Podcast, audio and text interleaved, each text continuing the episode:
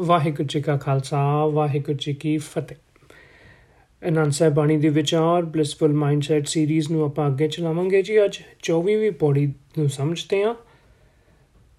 ਆਪਾਂ ਪਿਛਲੀ ਪੌੜੀ ਦੇ ਵਿੱਚ ਸੱਚੀ ਬਾਣੀ ਬਾਰੇ ਸਮਝਿਆ ਕਿ ਸੱਚ ਅਤੇ ਦਲੀਲ ਦੀ ਕਸਵੱਟੀ ਤੇ ਪੂਰੀ ਉਤਰਨ ਵਾਲੀ ਜਿਹੜੀ ਗੱਲ ਹੈ, ਕੁਦਰਤੀ ਨਿਯਮਾਂ ਉੱਪਰ ਖਰੀ ਉਤਰਨ ਵਾਲੀਆਂ ਗੱਲਾਂ ਹਨ ਜਿਹੜੀਆਂ ਉਹ ਗੁਰੂ ਗ੍ਰੰਥ ਸਾਹਿਬ ਵਿੱਚ ਸਾਨੂੰ ਮਿਲਦੀਆਂ ਹਨ ਤੇ ਉਹ ਹੀ ਸਾਡੀ ਸੱਚੀ ਬਾਣੀ ਹੈ। ਹੁਣ ਇੱਕ ਦੂਸਰਾ ਐਂਗਲ ਇਹਦਾ ਜਿੱਦਾਂ ਗੁਰੂ ਸਾਹਿਬ ਦਾ ਸਟਾਈਲ ਹੈ ਵੀ ਇੱਕੋ ਪੱਖ ਨੂੰ ਦੋ ਸਿਰਿਆਂ ਤੋਂ ਦੇਖਣਾ, ਹੁਣ ਦੇਖਦੇ ਆਂ ਵੀ ਦੂਸਰਾ ਸਿਰਾ ਕੀ ਹੈ। ਉਹ ਹੈ ਕੱਚੀ ਬਾਣੀ।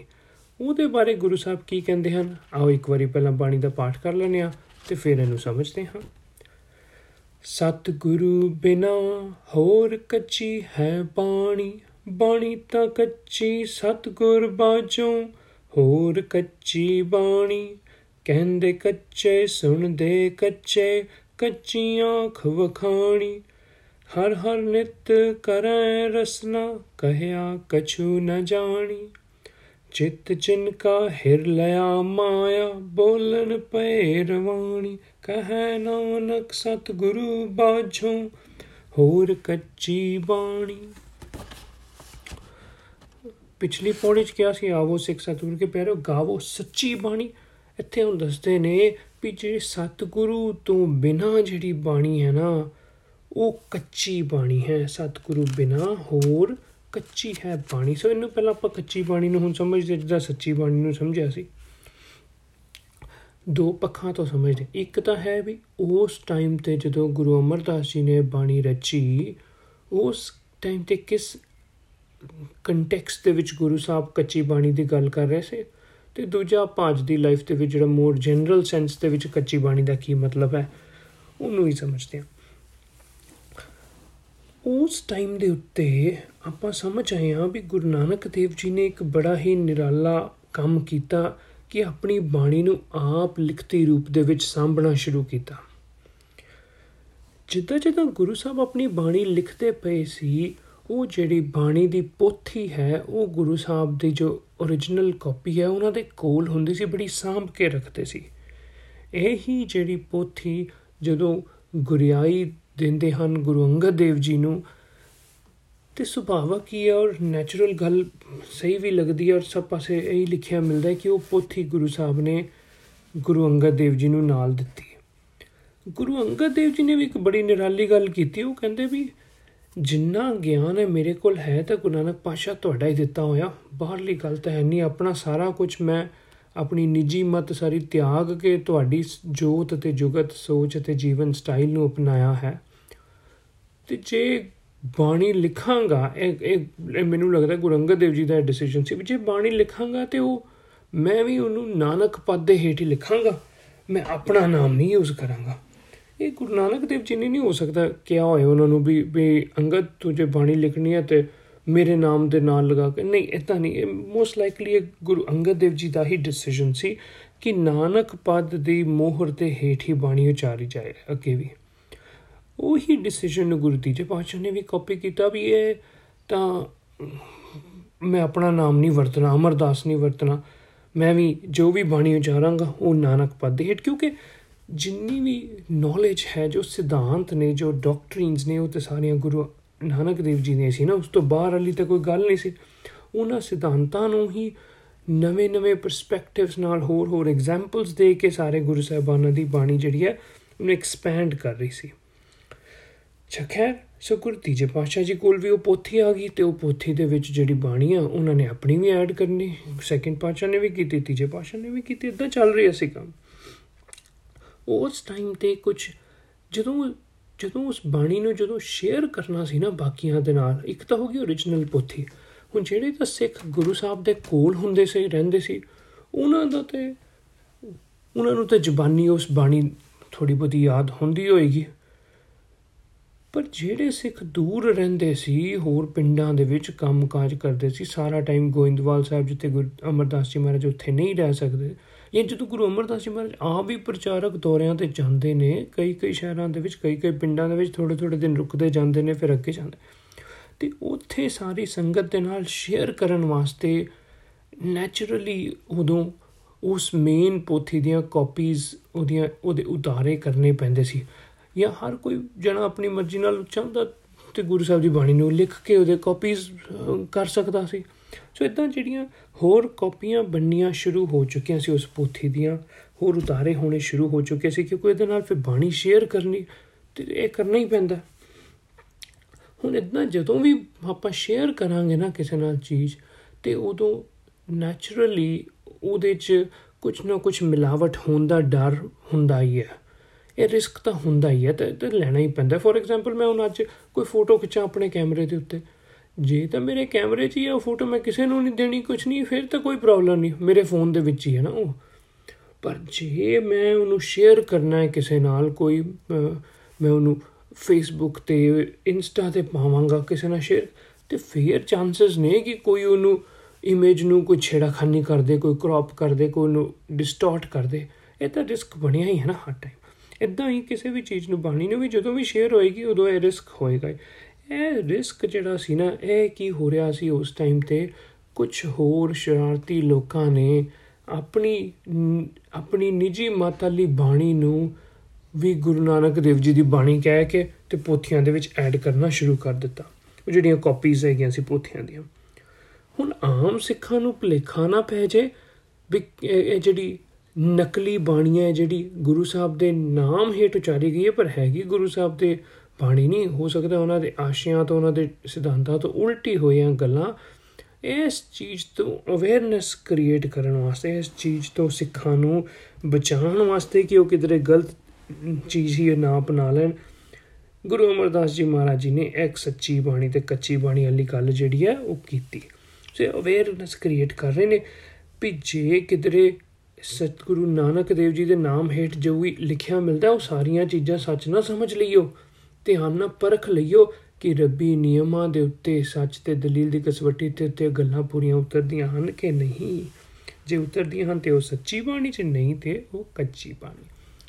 ਅੱਜ ਦੇ ਲਾਈਫ ਵਾਸਤੇ ਵੀ ਕੱਚੀ ਬਾਣੀ ਸਿੰਪਲ ਵੇਸ ਆਪਾਂ ਜਿੱਦਾਂ ਸੱਚੀ ਬਾਣੀ ਸੋਚਿਆ ਸੀ ਵੀ ਗੁਰੂ ਗ੍ਰੰਥ ਸਾਹਿਬ ਜੀ ਦੇ ਵਿੱਚ ਜਿਹੜੀ ਵੀ ਬਾਣੀ ਆ ਉਹ ਸਾਡੇ ਵਾਸਤੇ ਸੱਚੀ ਬਾਣੀ ਹੈ ਗੁਰੂ ਗ੍ਰੰਥ ਸਾਹਿਬ ਜੀ ਤੋਂ ਬਾਹਰ ਜਿਹੜੀ ਵੀ ਬਾਣੀ ਹੈ ਜਿਹਦਾ ਕਿ ਕਿਹਾ ਜਾਂਦਾ ਸਾਨੂੰ ਵੀ ਇਹ ਗੁਰੂ ਸਾਹਿਬ ਦੀ ਬਾਣੀ ਆ, ਉਹਨੂੰ ਆਪਾਂ ਕੱਚੀ ਬਾਣੀ ਸਮਝਣਾ ਗੁਰੂ ਗ੍ਰੰਥ ਸਾਹਿਬ ਜੀ ਦੇ ਨਾ ਕਈ ਸਰੂਪ ਇਦਾਂ ਦੇ ਹਸਤਲਿਖਤ ਮਿਲਦੇ ਹਨ ਜਿੱਤੇ ਚ ਹੋਰ ਕਈ ਫालतू ਬਾਣੀਆਂ ਜਿਹੜੀਆਂ ਨੇ ਗੁਰੂ ਨਾਨਕ ਦੇਵ ਜੀ ਦੇ ਨਾਮ ਹੇਠ ਜਾਂ ਗੁਰੂ, ਹੋਰ ਗੁਰੂ ਸਾਹਿਬਾਨਾਂ ਦੇ ਨਾਮ ਹੇਠ ਐਡ ਕੀਤੀਆਂ ਹੋਈਆਂ। ਤੇ ਟਾਈਮ ਟਾਈਮ ਤੇ ਫਿਰ ਸਿੱਖਾਂ ਨੇ, ਗੁਰੂ ਸਾਹਿਬਾਨਾਂ ਨੇ, ਗੁਰੂ ਸਾਹਿਬ ਦੇ ਟਾਈਮ ਤੇ ਉਹਨਾਂ ਨੇ ਬਾਅਦ ਚ ਸਿੱਖਾਂ ਨੇ ਉਹਨੂੰ ਫਿਰ ਫਿਲਟਰ ਆਊਟ ਕਰਦੇ ਗਏ ਸੀ ਛਾਂਡੀ ਕਰਦੇ ਗਏ ਸੀ, ਉਹਨੂੰ ਕਲੀਨ ਅਪ ਕਰਦੇ ਜਾਂਦੇ ਸੀ, ਉਹ ਕਰਦੇ ਰਹਿੰਦੇ ਨੇ। ਸੋ ਇਦਾਂ ਦੀਆਂ ਚੀਜ਼ਾਂ, ਕੱਚੀ ਬਾਣੀ ਜਿਹੜੀ ਹੈ, ਗੁਰੂ ਗ੍ਰੰਥ ਸਾਹਿਬ ਜੀ ਤੋਂ ਬਾਹਰਲੀ ਬਾਣੀ ਨੂੰ ਆਪਾਂ ਕੱਚੀ ਬਾਣੀ ਕਵਾਂਗੇ ਅੱਜ ਦੀ ਲਾਈਫ ਤੇ। ਹਾਂ, ਉਹ ਜਦੋਂ ਭਾਈ ਗੁਰਦਾਸ ਸਿੰਘ ਮਹਾਰਾਜ ਨੇ ਇਹਨਾਂ ਨੂੰ ਨਹੀਂ ਕੱਚੀ ਬਾਣੀ ਕਹਾਂਗੇ ਜਾਂ ਕੋਈ ਹੋਰ ਧਾਰਨਾਵਾਂ ਪੜਦਾ ਹੈ, ਕੋਈ ਕਵਿਤਾ ਆਪਣੀ ਪੜ ਕੇ ਸੁਣਾਉਂਦਾ, ਉਹ ਨਹੀਂ ਕੱਚੀ ਬਾਣੀ।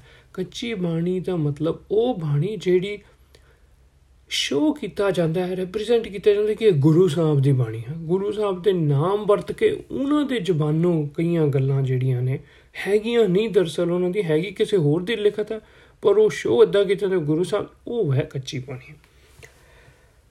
ਅੱਛਾ, ਹੁਣ ਕਹਿੰਦੇ ਵੀ ਸਤਿਗੁਰੂ ਬਿਨਾ ਹੋਰ ਕੱਚੀ ਹੈ ਬਾਣੀ ਬਾਣੀ ਤਾਂ ਕੱਚੀ ਸਤਿਗੁਰ ਬਾਝੋਂ ਹੋਰ ਕੱਚੀ ਬਾਣੀ, ਕਹਿੰਦੇ ਕਾਫੀ ਇਦਾਂ ਦੀ ਹੋਰ ਬਾਣੀ ਹੈ ਜਿਹੜੀ ਕੱਚੀ ਬਾਣੀ ਹੈ ਜਿਹੜੀ ਸਤਿਗੁਰੂ ਗੁਰੂ ਨਾਨਕ ਦੇਵ ਜੀ ਦੇ ਆਸ਼ੇ ਤੋਂ ਉਲਟ ਹੈ ਕਹਿੰਦੇ ਇਹ ਬਾਣੀ ਕਿੱਥੋਂ ਆਂਦੀ ਹੈ?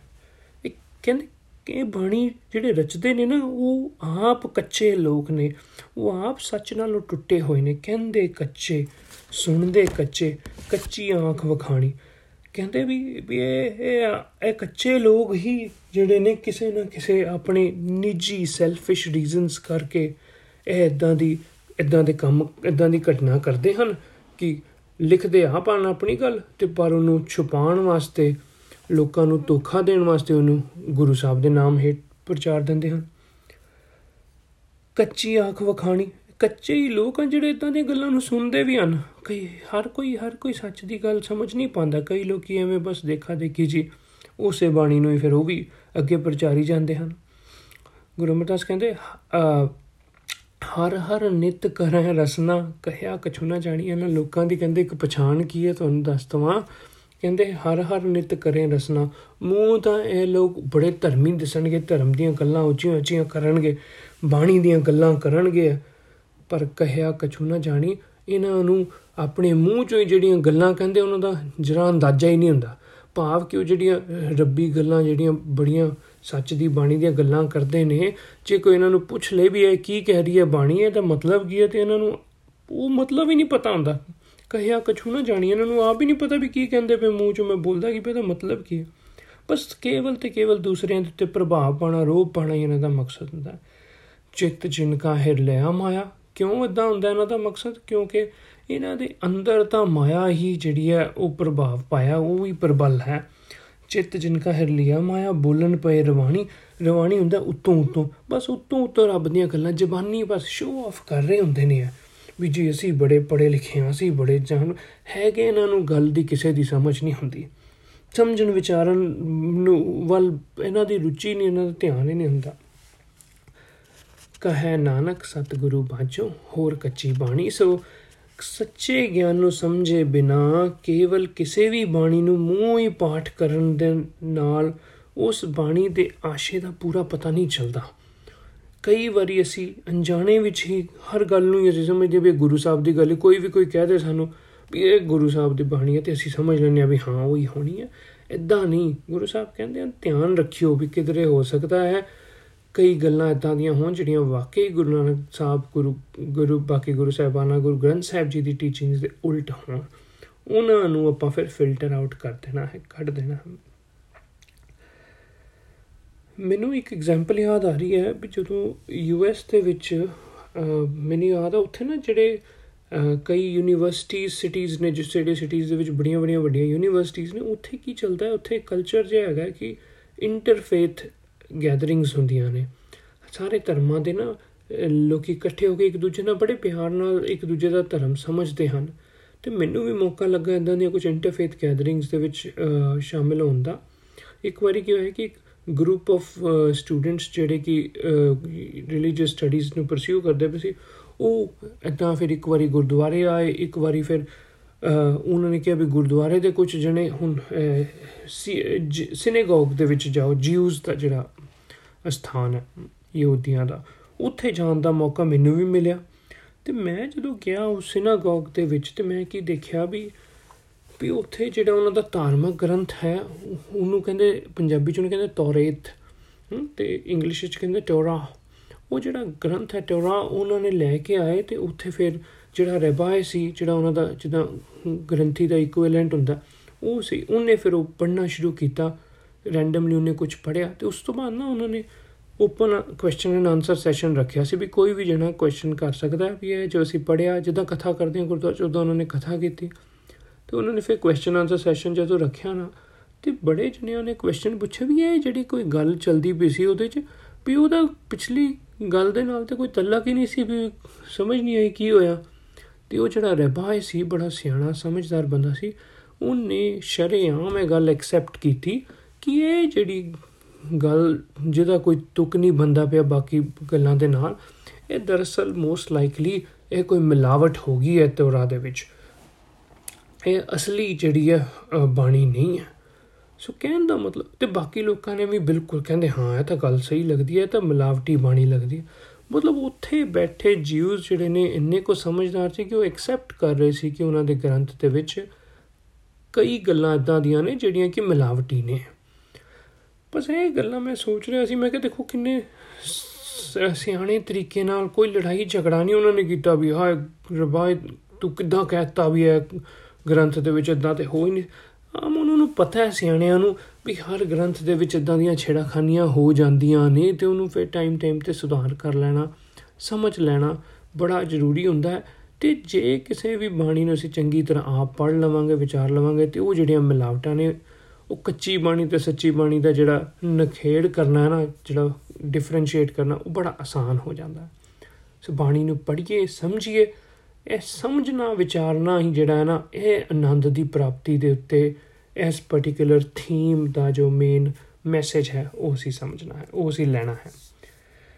ਇੱਥੇ ਸਮਾਪਤੀ ਕਰਦੇ ਹਾਂ ਜੀ। ਵਾਹਿਗੁਰੂ ਜੀ ਕਾ ਖਾਲਸਾ, ਵਾਹਿਗੁਰੂ ਜੀ ਕੀ ਫਤਿਹ।